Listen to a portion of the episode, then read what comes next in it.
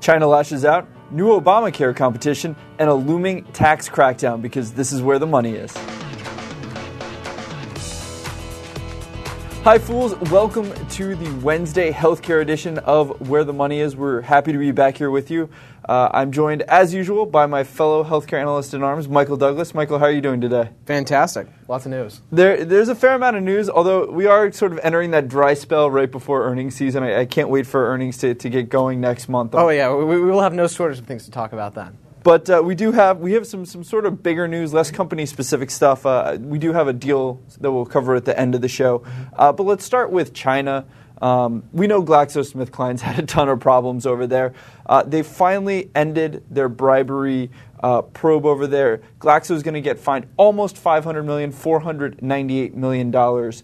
Uh, what's your take on this? You know, it's uh, it's it's it's good that this is finally done. Of course, Yep. not, not a good thing that this is a, a- you know, an enormous fine, um, but it's good for Glaxo to have this behind it, so it can so the company can kind of focus on you know first off growing the pipeline, and then also trying to sort of build back its commercialization presence in China. Which is it's tough, right? China's Yeah. the number three pharmaceutical market. Uh, it's going to be really the largest avenue of growth Mm-hmm. uh, over the coming decade.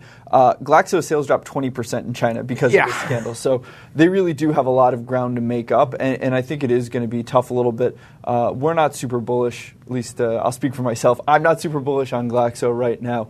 Uh, I think they have some some difficulties in their COPD business. Yeah, well, and, and, and you know, uh, listeners particularly will, will, will remember that uh, a couple months ago we, we did like a, a piece by piece takedown of GlaxoSmithKline and just don't really like the growth opportunities. I mean, it's a it's a big dividend stock, uh, you know, about a five percent dividend, which is fantastic. But we just look at kind of where the top line looks like it's going to be in the next couple of years, I'm not really confident. I think there are much better, uh, also cheaply valued. Uh, Dividend stocks in the healthcare space for folks who are looking for that kind of investment. Yep, I think that's uh, that's right on. Yeah. Good advice. Thank you. Uh, well, let's move from overseas back home. I guess back home to companies looking to then move overseas. Uh, We got we got some news. Uh, the Obama administration uh, is looking to potentially crack down on these tax inversions you and I have been talking about so much. They issued some new rules on it. Now, it's not going to be retroactive, which is a good uh, deal for the companies that have already inverted. Uh, that's going to be something like a Burger King with Tim Hortons, not healthcare, but worth mentioning because Right. people uh, know that Medtronic and Covidien, AbbVie, Shire, these are all excluded. Someone like uh, Pfizer, which we'll talk about in a second, um, you know, is a company that's going to uh, potentially run into some problems here, but they might not be uh, so fazed on it. Uh, but let's take a look. What are your thoughts about uh, what Jack Lew said? Uh, you know, when I, when I look at it, uh, this is kind of this was an obvious loophole that was, I, I think, something that the U.S. government was going to come after at some point, and so folks really had to know that it was going to be an issue, and I think that's why we saw so much inversion activity as kind of conversations about it began to ramp up. Um, it's a targeted set of reforms. It's very much, I think, a stopgap measure. There needs to be a broader conversation. You know, kind of everyone always talks about we need a broader conversation about tax reform. Well, there actually does. You know, they say that because it's actually true. Yeah. Uh, now, it also is a nice cover uh, for you know, not getting anything done. Well, we need to have this conversation. There needs to be a committee, what have you.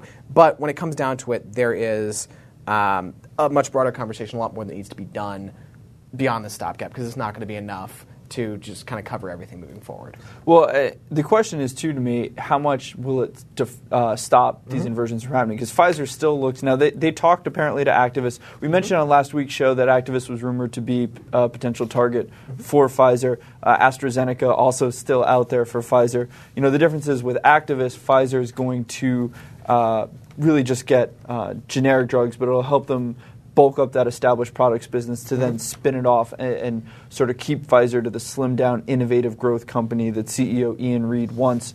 Um, it is sort of funny to see the, the musical chairs happening over there too, though, because Pfizer's potentially going after Actavis, which itself inverted not that long ago. Right. Uh, Actavis is potentially looking to buy Allergan as a white knight if Allergan's amenable to it. Valeant trying to buy Allergan aggressively. Allergan potentially trying to buy Salix to hold off Valeant. You just, I mean, this is what happens when people have a lot of money in healthcare and they're not sure where to put it. Yeah, well, it's been burning, burning a hole in everybody's pocket, Yep. and, and I think that's also in part because they're, they're responding to the fact that shareholders are saying, "Well, if you're sitting on this much money, do something with it. Yep. You know, build a dividend or buy something." And for a lot of these companies, especially when you consider that kind of you know high growth and then high risk in the portfolio, uh, Mm-hmm. it makes better sense, I think, in a lot of ways for them to try and go hunting on sort of some of these inversion deals than, uh, or some various other deals, than to institute a dividend that maybe wouldn't be sustainable over the long term. Yep. Uh, it'll be interesting to see what happens. Certainly, inversion isn't really in the spirit of the law because no one actually moves overseas. Right. Uh, you just get access to those overseas cash, and, and you know it does.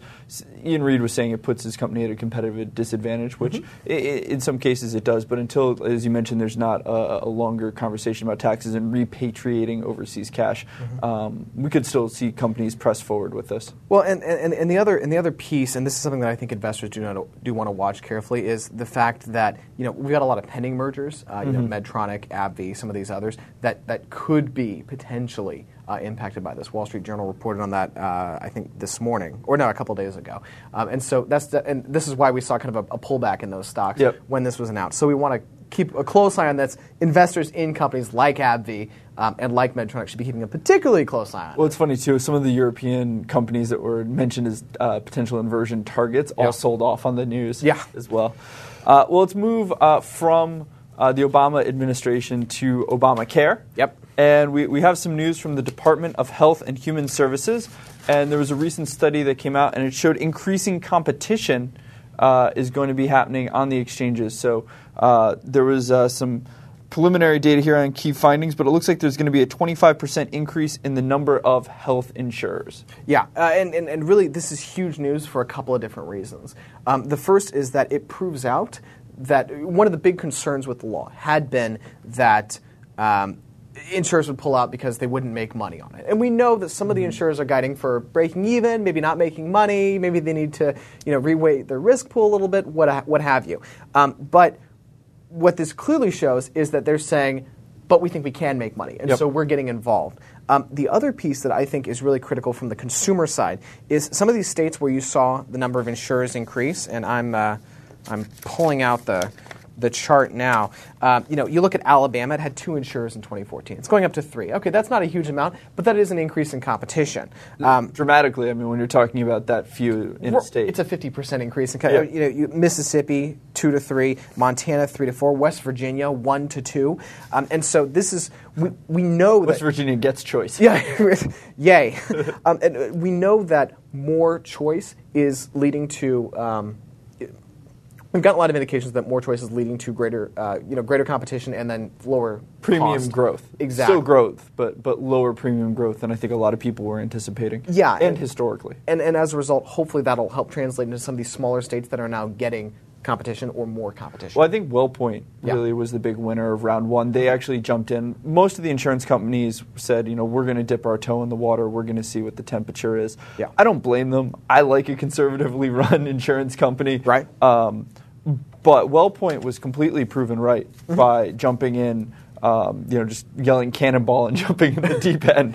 Uh, and, and they're looking to make the most money off year one of Obamacare. Yeah, it looks like a pretty a pretty good year for WellPoint. And and uh, you know what's what's funny is when you look at their their earnings, you know their earnings are going to go down a little bit from last year. But the commentary on that was, well, yeah, you know, it turns out that we actually had to hire a lot more staff to onboard all the new people, so we're not as profitable as we would have been otherwise. Okay. Th- that's the best. That's the best earnings decline comment I've ever heard. Right? Uh, we have so much volume coming in that we'd hire some more staff, and that impacted our bottom line a little bit. Yeah. Okay, great. Let's see how year two goes for you guys. And there's been guidance for a big expansion further in year 2 um, and we've seen some some states kind of cracking on Medicaid as well. Pennsylvania has agreed to expand, et cetera. So there's a lot more potential upside for insurers. Yeah, it's definitely something that needs to be watched further. Closely. Uh, just because year one is almost over. I mean, we have enrollment coming up, and then Mm-hmm. year two is going to be, I think, pretty significant as well. Absolutely. Well, let's move into some stock specific news. We have a deal. Yeah. Uh, a lot of these stocks have gotten kind of quiet with earnings coming up, but we, we do have a deal. And uh, it's pretty interesting. Baxter Mm-hmm. is uh, buying Merrimack's lead cancer drug for 100 million upfront Mm-hmm. and 870 million in milestone payments, and this is for pancreatic cancer.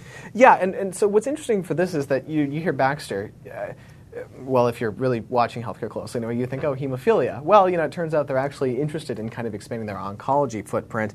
Um, now, it, it's an interesting deal because they're paying a lot for this drug, but they don't even get U.S. rights. Um, Merrimack gets to retain those, and so it's it's kind of. I don't know. It'll be interesting to me to see whether they get a good return on investment in this because Yeah. it's a lot of money. Um, Selling and- overseas is a lot harder. I think it was a Yeah. great deal by Merrimack. I Oh, always, totally. I always love when you can keep U.S. rights, get giant milestone payments, and a nice upfront infusion of cash. Yeah, I've, I've got to think that Merrimack really kind of came out smelling like roses in this deal, and, and for Baxter, you know, I, I, guess we'll see, but I, I'm less confident. Yep. Well, it's something definitely to be watching, and uh, it's definitely a space where if the drug uh, drug performs well, then uh, there's there's definitely an avenue for uh, for a market there. And, and I just realized I don't think we actually said the drug's name. It's MM-398, also known as NAL-IRI.